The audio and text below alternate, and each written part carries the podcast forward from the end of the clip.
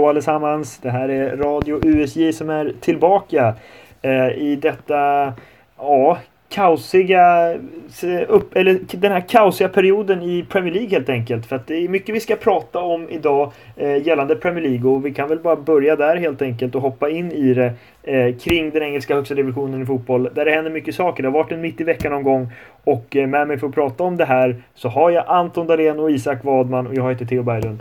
Eh, vad, eh, vad säger ni om eh, Premier League? Jag tänker vi bara kör direkt. Det är fredag när vi spelar in det här. Det har varit en eh, mitt i veckan omgång. Det var en fin helgomgång. Eh, och eh, det kanske inte blir en lika fin helgomgång som kommer. Eh, var vill ni börja någonstans? Kör på! Ja, var ska man börja egentligen? Um, alltså, kaos och rörigt är nog två ord som beskriver ganska väl. Sen kan man väl börja med att säga att eh, man hoppas ju såklart på att ligan ska fortsätta på ett annat sätt. Men så som det ser ut just nu så kan man ju även diskutera för att det kanske är bättre för, att, för ligan att bara ta en paus eller ta ett uppehåll eller vad man än kan göra. Liksom. För ja, det är minst sagt rörigt. Det ställs in matcher på kort varsel och det som liksom eh, berör mig mest är liksom att de Premier League som eh, liga har inga de har inga satta regler för hur, hur de ska handskas med sådana här matcher och när de ska skjuta upp och när de inte ska, utan de tar ju alltså helt enkelt beslut match till match. Och eh, ja, det gör det ju bara ännu mer rörigt än vad det redan är, tycker jag. Ja, och vi kan väl förtydliga att det är eh, Corona som återigen är tillbaka med omikron-varianten den här gången. Och det var ju Tottenham som först drabbades med inställda matcher. De skulle mot Brighton i helgen, så blev det inte. Eh, de eh, skulle också ha spelat nu mitt i veckan mot Leicester var det väl. Men så blev det inte heller och fram till helgen så är det väl fem matcher som är inställda och det är ju Manchester United, Brighton, Southampton, Brentford, West Ham, Norwich, Watford, Crystal Palace och så på söndag Everton, Leicester. Och just Manchester United blev ju inställt också deras match mot eh, Brentford i tisdags. Mycket rörigt Isak. Eh, vad, vad ska vi säga om coronan och hur ska man hantera det här? Smittskyddsexperten här. Ja, exakt. Eh, men eh, man trodde, man hade ju lagt det bakom sig när Premier League-säsongen började. Det var publik på plats och allt kändes bra och vaccinet var där på plats. Och, eh, men det som är grejen är att många spelare är inte vaccinerade, så det är lite oroväckande tycker jag. Eh, att de inte gör det. Och ja, det känns bara tufft att det ska bli så här igen och det kommer bli tufft för lagen också hur de ska kunna eh, liksom eh, kunna spela och vara pigga och fräscha när det redan är så tätt eh, inpackat som det är nu för tiden. Och så kommer det bli ännu mer täta matcher nu när allt eh, flyttas upp och sånt. Så det är, det är mörkt på flera håll. Ja, och det är, inte, det är inte så många uppehåll som de kan lägga in matcher i heller. För Premier League är ju kända för att bara köra på helt enkelt. Eh, men Ja, jag, jag, läste någonstans att det, i Spanien till exempel, eller i, i La Liga så är över 90% av spelarna vaccinerade medan det i England är typ 60, eller ja, två tredjedelar ungefär. Hur ska man göra med det här med vaccinkrav på spelare? Vad, vad säger vi om en sån etisk fråga egentligen? Ja, det är ju ingen, det är ingen lätt fråga liksom. Men Nej.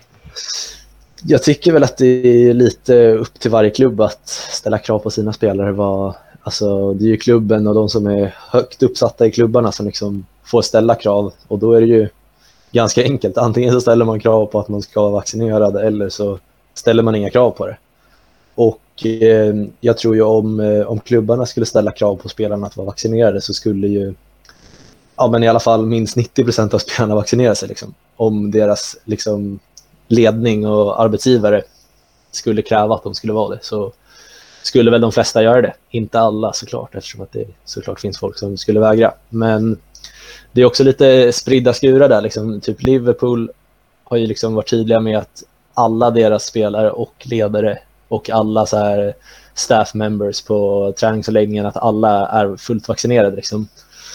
Men sen är det andra lag liksom, som där inte, de vill inte ens gå ut med hur många som är vaccinerade i, alltså av deras spelare. Så det känns ju som att det är Ja, men det är väldigt eh, mycket klubb till klubb och liksom hur de har handskats med situationen. Och sen hur stor skillnad det egentligen skulle göra eller alltså hur stor skillnad det gör att vara vaccinerad och inte, det är svårt att säga eftersom att man kan ju bli smittad av det här viruset ändå. Liksom. Så, mm.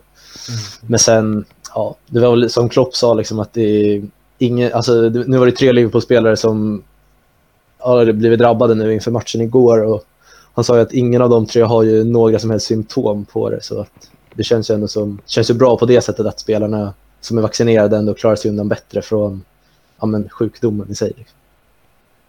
Ja men exakt. Det är, det är väl ingen snack om saken att eh, vaccin skyddar mer än om man ja, inte är vaccinerad. Och om man tar sånt här känt fall som har blivit nu är ju att Joshua Kimmich inte har vaccinerat sig och han eh, går och får corona och det inte blir så bra. Det är svårt det här med, med vaccination såklart i allmänhet i samhället men för fotbollsspelare så blir det ju väldigt viktigt på något sätt. Vad, vad, säger du Isak om, ja men kanske om Kimmichs situationen om det kan appliceras i Premier League också?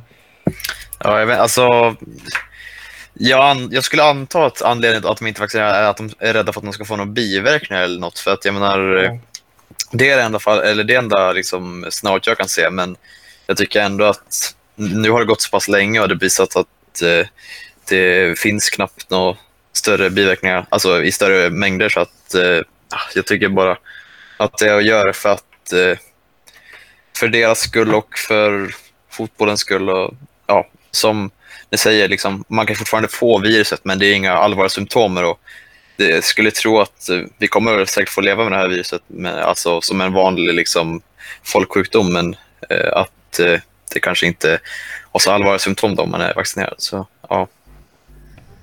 Ja, men det, det låter klokt och vi ska ju gå in på den fotboll som ändå har spelats. För det har ju spelats eh, ändå sju matcher nu här mitt i veckan. Och vi tar väl det i någon slags eh, kronologisk ordning för det var ju inte Manchester United mot Brentford i tisdags men Manchester City däremot, de körde över Leeds eh, med 7-0. Ja, en riktig överkörning av ett topplag mot ett bottenlag. Vad säger ni? Imponerande såklart. Det är ju... Ja, det var ju inget snack om saken kan man ju säga men jag tycker City ser eh, ruskigt starka ut och liksom nu Kevin De Bruyne börjar komma tillbaka, gör två mål och mm. ser otroligt bra ut. Liksom. Så om han kan addera sina spetsegenskaper på det laget som redan fanns så ja, men då är de väl så farliga som vi liksom egentligen förväntar oss att de ska vara. Liksom. De, man är inte förvånad över att de, eh, de gör en sån här match. Liksom. De får ju också jäkligt bra utdelning ska också sägas.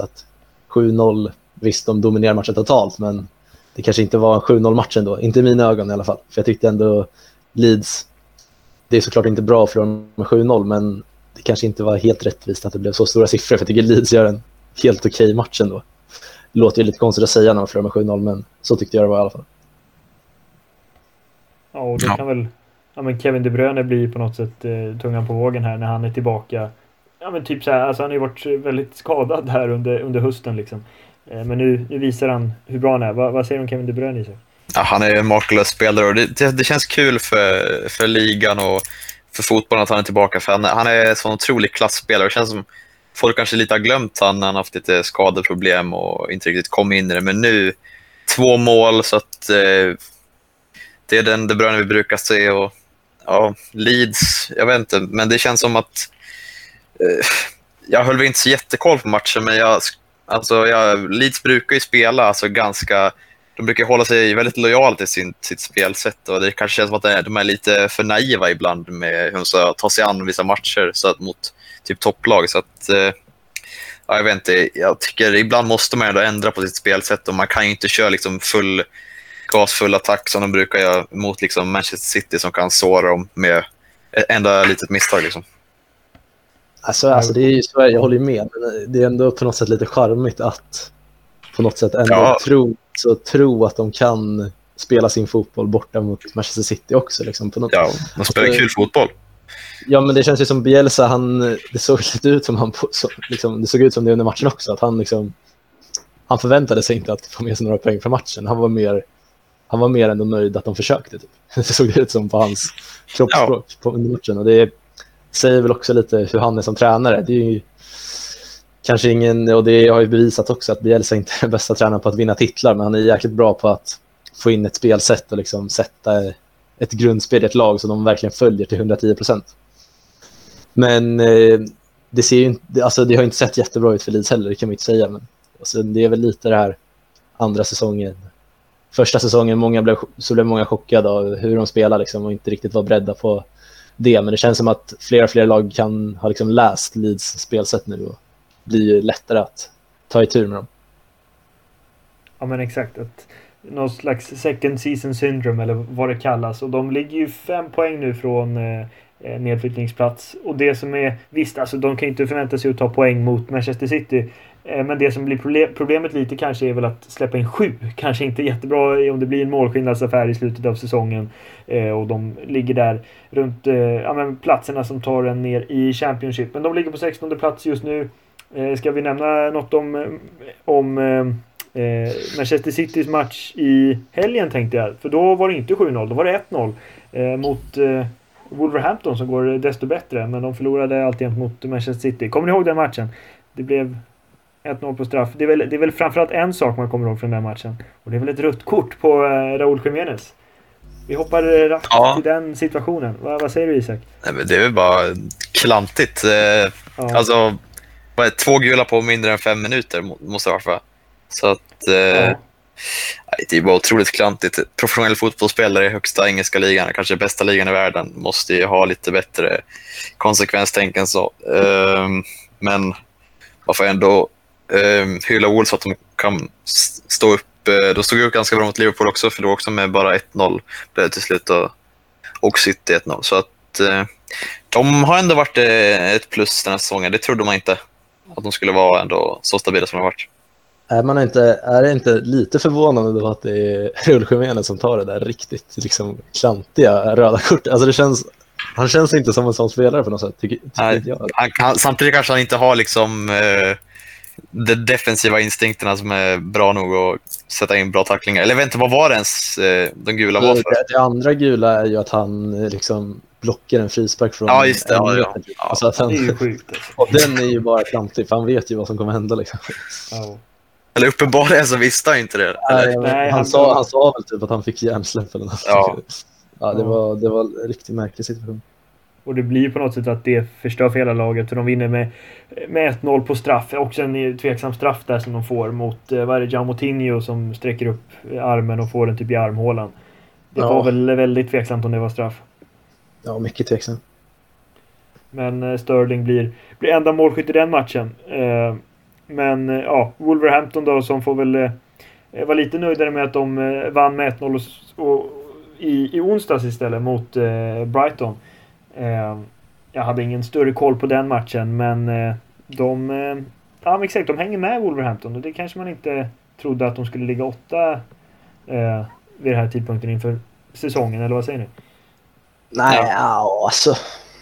De har ju sett riktigt stabila ut defensivt. Liksom. Det är, mm de släpper in otroligt lite mål och sen gör de ju otroligt lite mål också.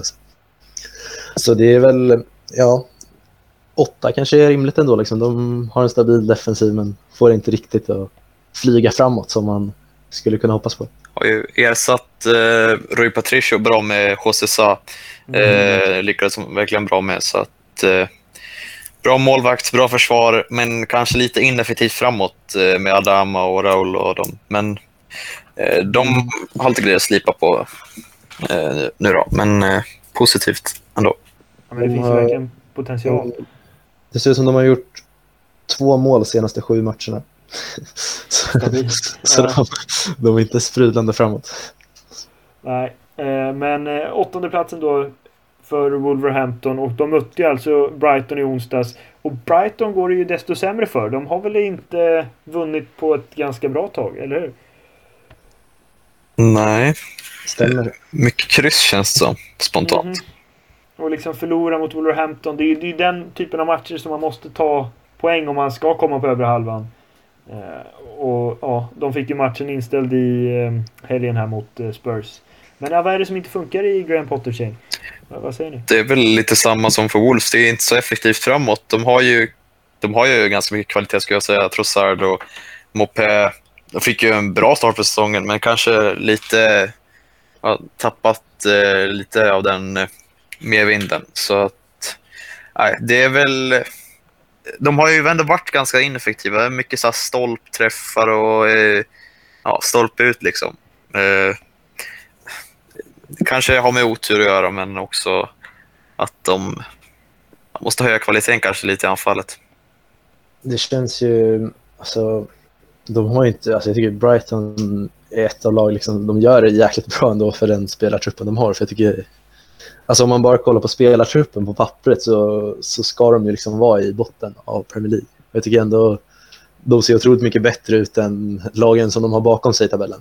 Så jag tror ändå, alltså, även om de själv, de har inte haft en jättebra säsong så tror jag ändå de räddas jäkligt mycket av att det finns i alla fall fem, sex, sju lag som är betydligt mycket sämre än dem. Så jag tror inte de kommer ha något i en bottensida att göra ändå när vi summerar säsongen. Nej, det tror väl inte jag heller. Men kanske att de hade liksom tagit nästa steg lite under Potter ändå. Att man hade kunnat förvänta sig mer av dem. Men det är väl som du säger Isak att de Alltså målskyttet sitter ju inte. De, de har inte den där riktiga striken som de kanske behöver. Och senast de vann, om jag ser det rätt här, så var det mot Leicester i eh, mitten av september. Så det är ju ett tag sedan. Men sen har de alltså imponerande här. Kryss mot Crystal Palace, det är kryss mot Arsenal, kryss mot Norwich. De förlorar mot City, oavgjort mot Liverpool. Det är kryss mot Newcastle, förlorar mot Aston Villa, oavgjort mot Leeds, oavgjort mot West Ham, oavgjort mot Southampton och så nu förlorar mot Wolverhampton. Så de är ju mästare på att ta en poäng i alla fall i alla sina matcher. Eh, men ja... Vi, Premier Leagues Halmstad kanske? Ja, typ. Men eh, då kanske de åker ur i slutet av säsongen, jag vet. Ja, det är sant. Jag tror att det inte finns något kval. Ja, exakt. Eh, och det är kanske därför som Simon inte är med i det här avsnittet, vem vet? Eh, han deppar fortfarande.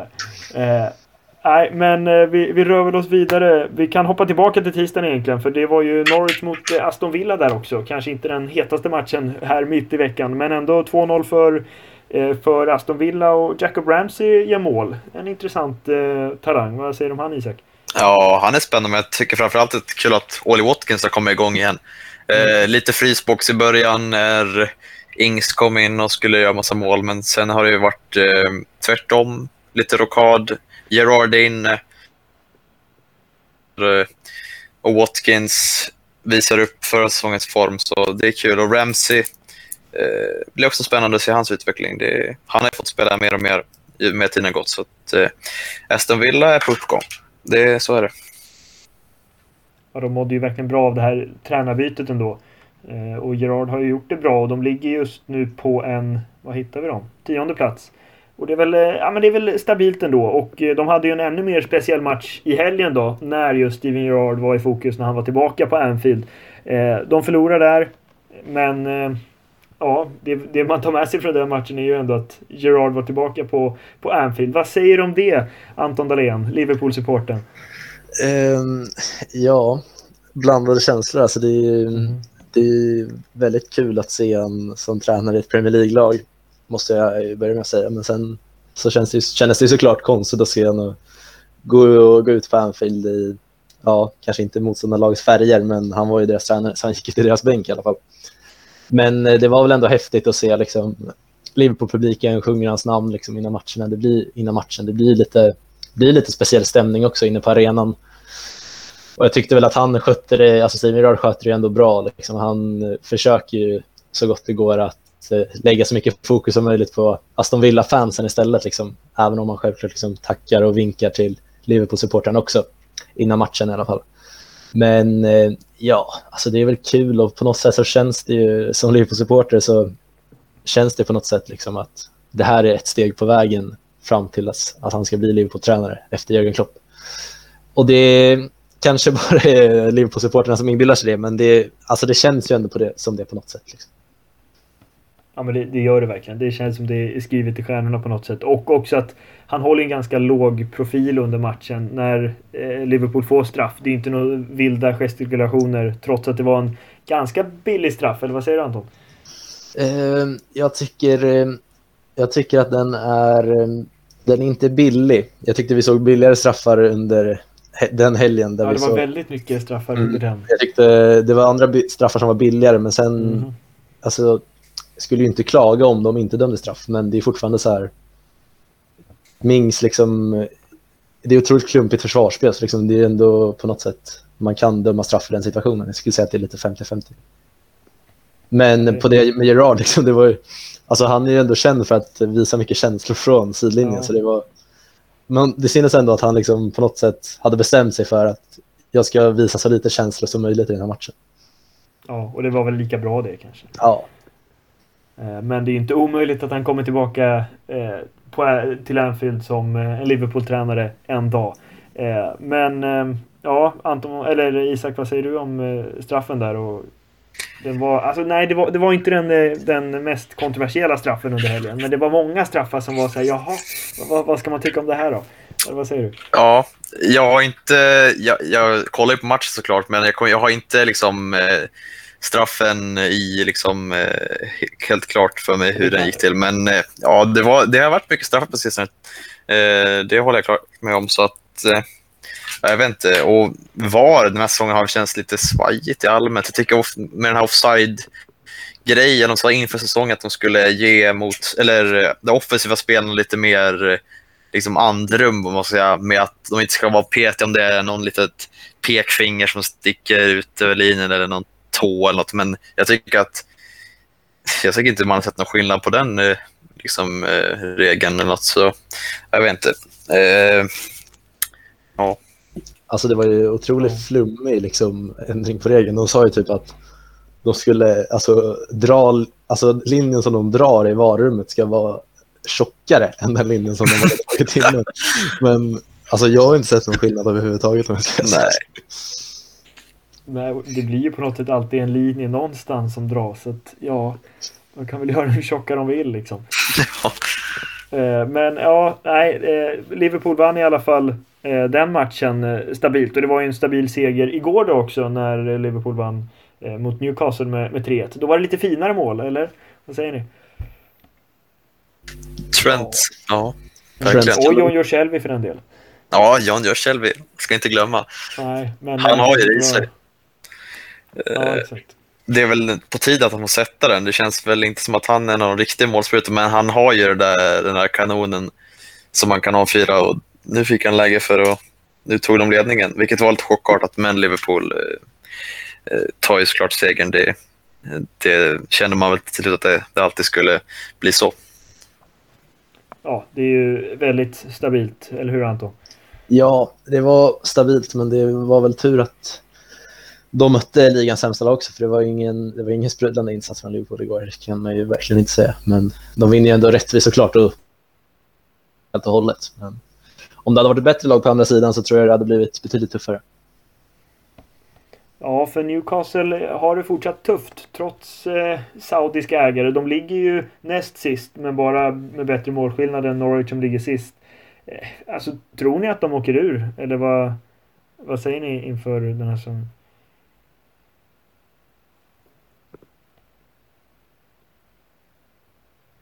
Ja, Newcastle ligger ju sist. Eh, tror ni att de åker ur? Vad säger ni? Eh, det känns ju svårt att de inte ska göra. Det krävs ju några riktiga bra rekryteringar i januari för att det ska gå, men det känns ju samtidigt som att varför skulle man vilja gå till Newcastle även om de kommer fram med mycket pengar? Liksom, det, är inte, eh, det är kanske inte jättetrevligt att bo där. Alltså det är kallt i norra England och så ska man eh, fightas för att inte åka ner i Championship. Liksom. Det är lite drömdestinationer just nu, även om de har hur mycket pengar som helst. Så att eh, de har mycket pengar, men det är frågan om vilka spelare som faktiskt vill dit. Eh, Så det ser väldigt mörkt ut för dem. Ja, det kommer ju bli ännu svårare att locka folk till eh, Championship också om de hamnar där. Eh, men de kommer väl utvecklas på sikt om inte annat. Eh, och Eh, Newcastle som ehm, i helgen, eh, vilka mötte de? De mötte eh, Leicester var det och där förlorade de med 4-0. Så att, ja, tufft för Newcastle i botten. Vi tar väl en till match från igår då, Chelsea-Everton. Där blev det bara 1-1, men Chelsea hade ju övertaget. Ehm, ja, vad säger ni om att de ändå inte får med sig alla tre poäng från Stamford Bridge? Uh, ja, alltså de, de ska ju vinna den där matchen för de är ju ganska överlägsna. Men de fortsätter att svaja lite, Chelsea. De ser ju inte riktigt lika bra ut som de två lagen som ligger före dem i tabellen gör. Så ja, de har väl ändå lite att vara oroliga över. Och ja, så vad ska man säga? Nu, nu hade de ju både Lukaku och Werner borta med covid. Då. Så det är väl, eh, ja, det är väl avbräck på, alltså på så sätt, men ska ju ändå vinna den där matchen. Och det, vad, de slog väl precis Leeds med 3-2. Sen kryssade de ju mot Zenit i Champions League 3-3 och innan det förlorade mot West Ham. Så det är ändå en nedåtgående trend formmässigt. Så ja, alltså det är ju det är lite farligt att hamna i sådana här svackor också, när det kommer, för det kommer ju bli så tajt i slutet nu om vilka som vinner Premier League. Så sådana här poängtapp kan ju såklart bli kostsamma när vi summerar säsongen. sen. Ja, verkligen. Och, och de mot Leeds där, de får ju två straffmål som, eller två straffar som också går att diskutera. Rydiger var uppe gånger två och sen eh, Jorginho som satte den gång två. Eh, har du de straffarna i huvudet Isak? Det var många att hålla reda på. Så att, om du minns när Rydiger var uppe och hade sig i straffområdet.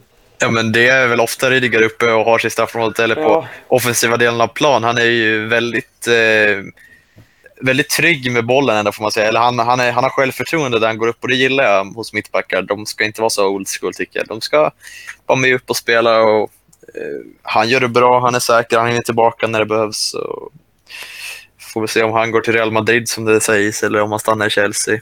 Själv tycker jag han ska stanna i Chelsea för, för ligans skull, för det är roligt att se han.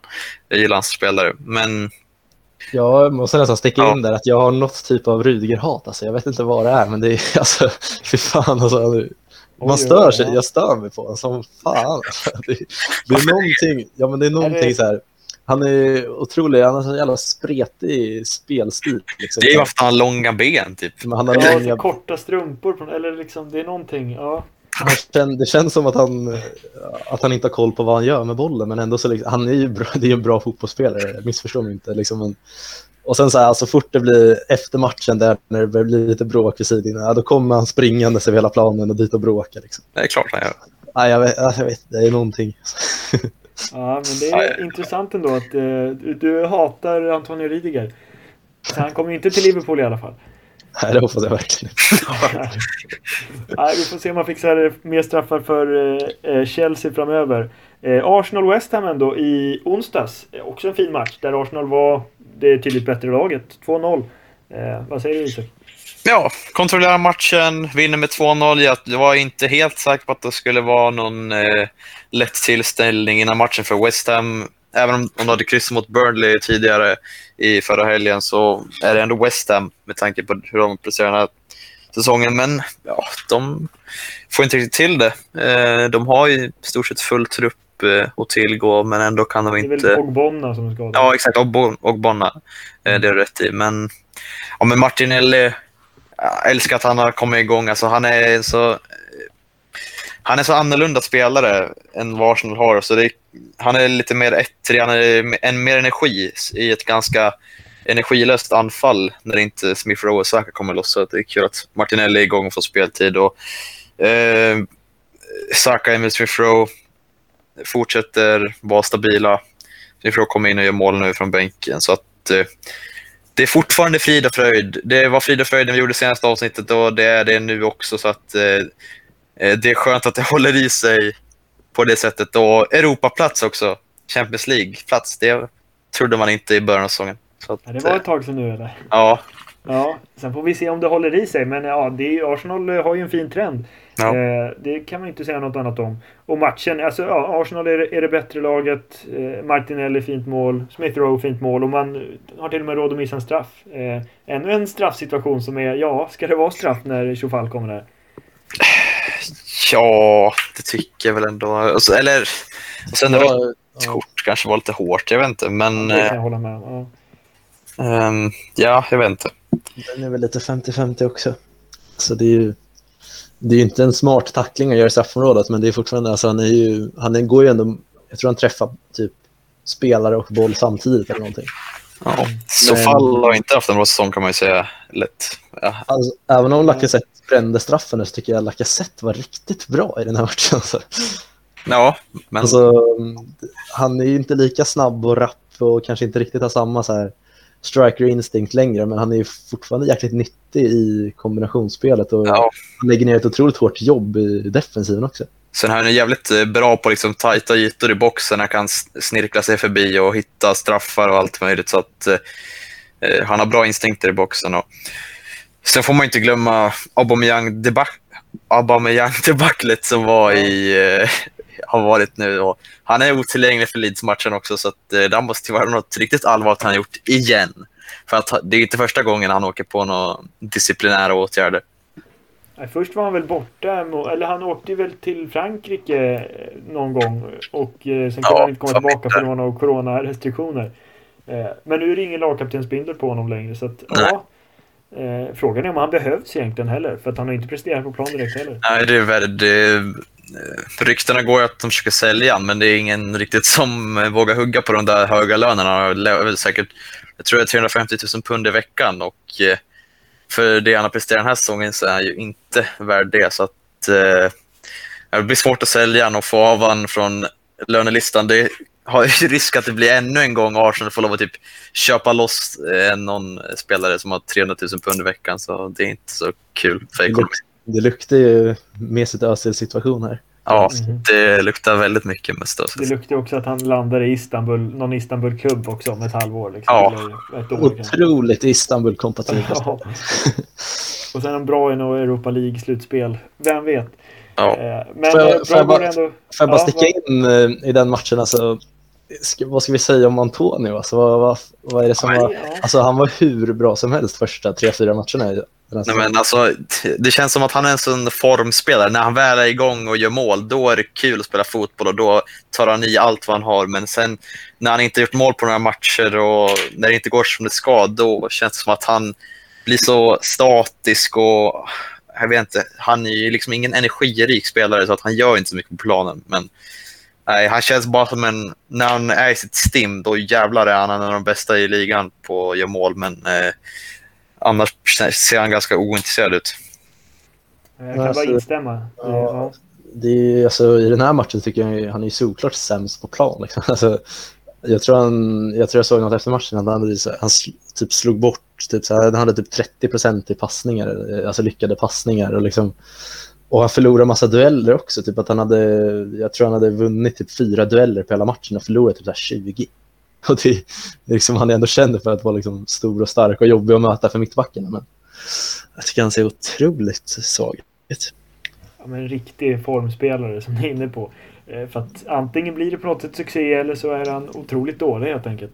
Eh, men vi får se om eh, West Ham rycker upp sig. Att ligga på en femte plats med en poäng från Champions League-platser är ju också ganska godkänt. Så här en 17 matcher in på säsongen. Men Arsenal i helgen också 3-0. Är det något du vill säga snabbt om den matchen Isak?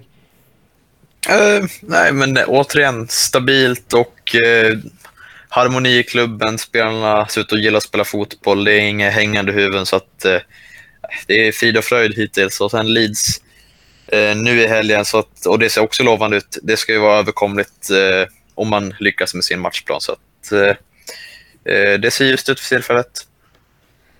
Mm, det, det, gör det för Arsenal och den enda matchen vi inte pratade om då som var här mitt i veckan var Crystal Palace Southampton 2-2. Jag vet inte hur mycket vi ska säga om den. Trevlig tillställning där i södra London. Men tabellen, det är, det är City som leder nu och Liverpool med en poäng bakom och sen är det ju tre då ner till Chelsea.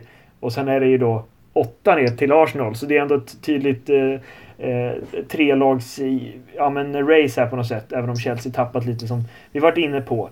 Eh, men ja, har ni något mer att tillägga om Premier League och allt kaos som ändå råder där? För vi ska ju vidare med andra, andra kaosigheter som har hänt under veckan. Vill ni lägga till något extra? Nej. Det är väl... Ja, det är väl ganska väntat ändå att det är de här tre lagen det står emellan. Liksom. Det mm. trodde väl i alla fall de flesta på förhand. Sen var det väl några som hade med Manchester United i den där ekvationen också. Men... Niklas Holmgren bland annat. Ja, ja precis. Men de kanske kommer. De har ju ändå eh, fått med sig poängen här under Ragnik. Och det känns väl som att han är mer kompetent som tränare än eh, Ole Gunnar Solskjaer rent generellt, eller vad säger du? Ja, ja verkligen. Han har ändå något spännande på gång. Ja, vi får se hur det går där. Men vidare till andra kaosigheter sa jag. Det handlar ju såklart om eh, Champions League-lottningen som gick åt helvete för Uefa eh, i måndags där. Ja, vad ska man säga om allting? Alltså, de, de hade ju en vanlig lottning helt enkelt. Men problemet var ju att när de skulle lotta eh, motståndare till Villarreal så råkade de lägga in en boll från Manchester, eller en boll som innehöll Manchester United då, och det gick ju inte för de hade varit i samma grupp. Eh, vilket, när såklart Arshavin tar den bollen, han hade kunnat ta vilken annan boll som helst och man kanske hade kunnat gått vidare. Men han tar ju Manchester United bollen och då blir det väldigt märkligt. Eh, och Uefa klagar på någon dator och så vidare. Och de gör ju klart lottningen och så är det ju det som gäller. Men sen några timmar senare eftersom det gick lite felaktigt till så väljer man att göra en ny lottning och eh, då blev det ju vissa lag som var nöjda och vissa som var missnöjda. Ja, väldigt speciell situation. Eh, är ni liksom konspiratoriskt lagda eller är det bara att ah, okay, det var någon dator som fuckade upp här och eh, Uefa fick göra om? Ja, vad säger ni om hela situationen? Vad, vad säger ni? Jag vet inte. Det är jävligt 50-50. Det känns väl som att det finns väl en hel del eh, frågetecken om alla stora fotbollsorganisationer, men det här Ja, jag vet inte. De gjorde väl helt enkelt bara fel. Men jag, vet, jag fattar inte med det här med datorn. Liksom. Det är fortfarande fysiska bollar. Så jag vet inte. Ja, det är jättekonstigt, men det känns som att eh, ja, det är väl säkert något fuffens på gång någonstans i Uefa. Det kan man väl räkna med. Men det, som jag har förstått det med datorn är att det är ju, det är ju först eh, det är ju först, jag kommer inte ihåg vad de heter, de här Uefa-gubbarna som alltid är med på alla lottningar. Men han drar ju först via Real då. Och sen är det ju då en kille som ska ta alla bollar från de olika skålarna som kan eh, vara möjliga. Och då kunde de väl inte ta eh, det var något lag som redan var, var taget där, eh, så den väljer han inte ta. Men enligt, som jag förstått det då, datorn som han har framför sig, så kan han ta Manchester United. Eh, så att han tänker väl inte att de var i samma grupp. Han tar bara en sån boll för att det stod det på datorn. Och att Uefa då skyller på dataföretaget som tydligen gjorde fel. Eller så var det den här eh, mannen som tar de här bollarna som gjorde fel. Hur som helst, eh, Arshavin plockar upp Manchester United och så blir det problematiskt för att det var ju, det var ju, ja, det var ju så röda skyltar. Ah, svårt att beskriva situationen kanske eh, med, med ord men att de väljer att göra om lottningen, vad tycker du om det? Eller skulle de bara kört på förra? Vad, vad säger du Anton om det? Ja, alltså Liverpool fick ju Salzburg första så jag tycker väl att de hade ju kunnat ha kvar. ja. ja, nej men det är väl alltså det är väl rätt att göra om det på något sätt. Det ska ju ändå, ska ändå gå rätt till. Men sen är det såklart att det ja, de undviker ju inte direkt liksom, disk, alltså, diskussioner och sånt om lottningen liksom, när man gör om hela skiten också. Men det var väl nog ändå det rätta skulle jag säga. Ja, exakt. Men det blir lite fel vad de än gör för Uefa. Och då kommer konspirationsteorierna eh, oundvikligt. Men vi kan väl ta då eh, de lotterna som blev. Och det var ju Bayern München mot Salzburg. Det var inte Liverpool som fick Salzburg utan det var Bayern München. Och eh, Bayern München hade mött Atletico Madrid eh, i, om den första lottningen hade eh, ja, varit den som gällde. Men eh, Bayern München är väl ganska nöjda med, med att få Salzburg. Ja, det, det blir nog enkelt eh, intåg. De får se upp med Adiemi och Okafor och grabbarna, unga talangerna, men eh, det ska inte vara något större problem. Så är det nog. Och eh, Manchester City fick eh, Sporting. De hade fått Villarreal annars. Manchester City har väl oftast tur med lottningar. så att man vet ja. aldrig. Det enda som kan stoppa dem är väl något pepp, eh, pepp eh, övertänk eller något. Nej, men vad säger ni? Manchester City Sporting också självklart eller? Ja. Sporting spännande lag men City kommer vinna. Och ja. hade väl kunnat gjort om lottningen tio gånger. City hade fått en enkel lottning. Ja, de kanske hade fått Benfica i nästa lottning. nu fick eh, Benfica Ajax och ja, alltså. Ajax är väl det bättre laget. Ja. ja, men eh, Ajax såg ju väldigt eh, stark ut under gruppspelet. Och, eh, Sebastian Haller har fått eh, nytändning och ser helt otrolig ut. Eh, men Benfica är ju bra. Men det känns ändå som att Ajax har en eh, the upper hand i den här matchen, så jag tror de tar sig vidare. Ja, och Ajax fick undvika Inter och det är väl de ganska glada för. Ja. Eh, men samtidigt fick ju Benfica undvika Real Madrid så de kanske är glada med Ajax också. Så två glada lag i den matchen. Lille-Chelsea, det var bestämt redan på förhand tydligen för de fick varandra i båda lottningarna. Ja. Vad, vad, säger ni? Det känns väl också som att det är ett lag som... Alltså att Chelsea kommer tvåa i gruppen och får Lille, det ska de vara väldigt glada för.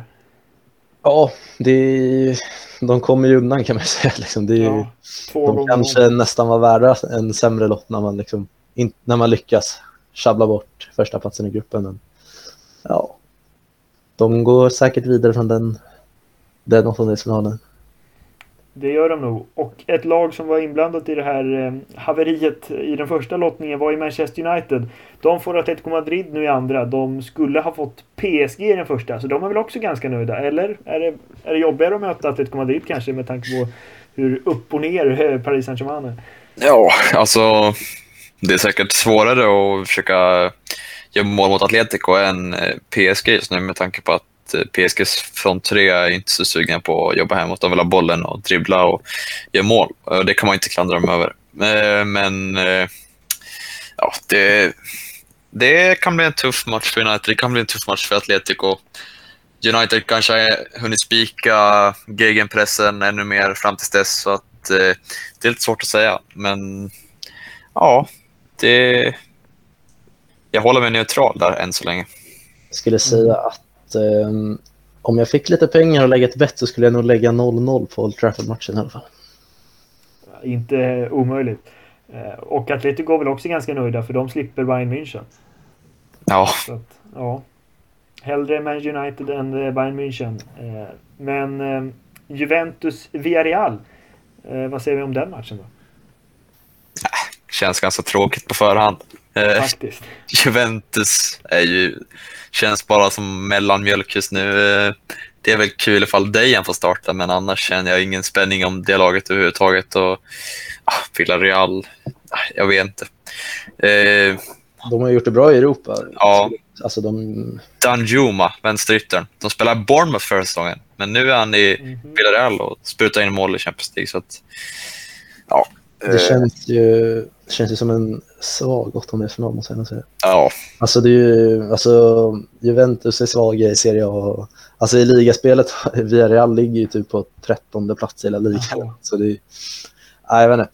Jag kommer inte välja att se den matchen om jag har alternativ, kan jag säga. Ja. Det är du nog inte ensam om. Men Villarreal ska ju vara nöjda att de slipper Manchester City i alla fall. Och får Juventus istället. Det blir ju något, på något sätt att man jämför alla här. Eh, och eh, om jag tänker Sporting som skulle mot Juventus, de får istället Manchester City. Så de blev det omvända Villarreal. Eh, men eh, ja, du var inne på det Anton. Liverpool-Inter, en av de bättre matcherna här på förhand. Ja, verkligen. Spännande. Men ja, alltså egentligen så... Alltså för Liverpools del så är väl de, de är ju favoriter mot typ alla lag skulle jag säga, förutom kanske ja, men möjligtvis eh, City, Chelsea och Bayern München då, kanske där är det mer 50-50. Men vilket lag de än hade fått i lottningen så hade de väl ändå varit favoriter. Så det, de är fortsatt favoriter mot Inter också, men det är ju det är inte en bekväm lottning. För det är inte lätt att åka till San Siro och möta Inter. Det är det verkligen inte. Men jag tror nog ändå Liverpool kommer att klara det. Ja, jag är benägen att hålla med, även om just Inter har varit bra ändå senaste perioden här. Nu är det ju långt fram också till Eh, till eh, de här matcherna spelas. Men den sista matchen är ju den mest uppsnackade ändå. Real Madrid, Paris Saint-Germain. Och där var inte nöjda, de var inte nöjda i Madrid efter att lottningen gjordes om. Nej, det är väl eh, mardrömslottning för dem. Få Benfica första och sen PSG andra. Men mm. jag tycker Real Madrid har sett så starka ut på senaste tiden så att eh, jag tror att de kommer ta det. Om, eh, men som sagt, som du säger så är det väldigt lång tid tills det är så att eh, men Vinicius och Benzema, grabbarna känns så otroligt starka nu. Eh, framförallt Vinicius som verkligen... Nu har han tagit klivet till att vara den toppspelaren som alla trodde han skulle bli när Real säkrade när han var typ 16 år gammal. Så att, eh, det är kul för hans skull tycker jag. Mm -hmm. Ja, och Real Madrid, de vill väl ha det här med toppmatcher hela tiden. De är ju för ja. Super League. Ja. Så att de skulle vara nöjda. Nej, jag vet inte, men... Eh, eh, Sergio Ramos tillbaka också, även om man aldrig vet om han spelar nu för tiden. Eh, ja. Men tillbaka på Bernabéu, det är ju otroligt speciellt. Eh, och eh, ja, PSG får Manchester United i första och Real Madrid i andra. Det är de väl inte nöjda med. Även om det hade varit svårt bägge på något sätt. Ja, ja men jag tycker det är synd att det inte blev United. Att han blir klar redan innan det ska hända. Det känns inte som att det är rätt att gå. Han kan göra det efter den omgången tycker jag. Men innan känns lite fel. Fast egentligen så vill, han vill väl ändå sätta igång med sina kontraktsförhandlingar så fort som möjligt med egentligen, alltså, så, alltså när han har ett kontrakt som han kan förhandla. Ja. Alltså, hans kontrakt går ju ut i sommar. Ja, så men... de, vill, de vill ju ha ett avtal så fort som möjligt. Jag tänker att de kan ha ett avtal på bordet kanske, men sen liksom confirma det efter när man spelar klart så att det inte är officiellt att han är klar för Real in, när de, innan de ska köra. För det. Nej, nej, alltså det behöver inte vara att det är officiellt så, men liksom, det kan ju fortfarande bli en sån situation att han vet att han kommer spela Real Madrid nästa säsong. Ja, så är det. Så ska han ändå försöka slå ut dem i Champions League. Det blir ju det blir jäkligt konstigt. Ja. Jo. Men det känns ju också som att Real Madrid skulle, alltså om en sån scenario skulle uppstå så skulle liksom skulle Real Madrid bara kunna skicka ut nyheten en vecka innan. Alltså, Perez vet man aldrig vart man har Nej men precis, han skulle liksom bara kunna skicka ut det innan matchen. Ja, det blir för Mbappé som för Uefa fel vad han än gör i, på något sätt i det läget. Eh, men det var ju alla Champions League-grupper. Eh, ska vi avrunda här eller eh, ta, ta Nations League-grupp eller, eller något nå ytterligare? Vad säger ni? Vi kan ju nämna, nämna Sveriges grupp fall. Ja, det kan vi göra. Eh, för den var, den var svår faktiskt eh, med tanke på vad vi hade kunnat fått. I Nations League som vi hoppar raskt till här. Det var väl under gårdagen de lottade här. Och vi ja. får Norge, Serbien och Slovenien. Um, ja, det hade kunnat vara lättare. Även om det inte är den tuffaste gruppen man har sett i Nations League för Sverige. Men det är ju för att vi är i B-divisionen. Vad säger ni? Tre bra lag, säger jag. Serbien tog sig till VM, var otroliga anfallare nu. Vlahovic, Mitrovic och Jovic och alla Itch eh, som presterar bra. Och Norge har Haaland och Ödegård och allihop. Och Slovenien har Oblak. Eh, alla lag har sina stjärnspelare. Så det, är en, det kommer bli en jämn grupp. Det kommer bli kul att kolla på. Ja men exakt. Vi hade ju hellre fått Island, Israel och Albanien till exempel. Som ja. Ryssland fick då i en annan grupp här. Eh, men ja, alla lagen i Sveriges grupp har sina stjärnspelare. Vad säger du Anton? Ja, alltså det var lite, alltså för, först när jag bara såg gruppen då tänkte jag väl, alltså när jag bara fick se vilka Sverige hade då tänkte jag bara, ja men det här är här är ganska bra lottning. Men mm. sen, sen gick jag in och kollade på de andra lagen i B-divisionen och då insåg jag väl att det var väl nästan tuffast möjliga lottning. Men ja, alltså egentligen ur ett perspektiv där Sverige ska kunna vinna gruppen så är det ju dåligt. Men jag tycker väl ändå att det är en rolig lottning. För det, det blir ändå matcher som, som väcker något typ av intresse för mig ändå. Liksom Norge och Serbien, det är ändå roliga matcher. Det hade kunnat vara betydligt mycket dystrare matcher liksom, som man knappt hade velat kolla på. Liksom. Ja men, men verkligen. Och om vi ska prata om målsättning med någonting. Eh, Sverige ska ju inte åka ur, så, så är det ju. Eh, men ska vi förvänta oss att de går upp? Är vi favoriter i den här gruppen? Eller, alltså Serbien är ju ett, VM-lag. De är ju ruskigt bra med Blahovic i gänget. Liksom. Ja, det är väl inte helt säkert favoriter i den här gruppen. För att det finns ju Serbien då, såklart som har sett jättebra ut. Och Norge också. Så att det känns som att det står mellan Norge, Sverige och Serbien. Mm. Som ska i grupp Och Slovenien släpper inte in några mål. Så. Ja, exakt. Ja, det blir svårt. Väldigt svårt. Ja, eh, men eh, den gruppen gäller i alla fall i, i Nations League. Och eh, vi avrundar väl dagens avsnitt här.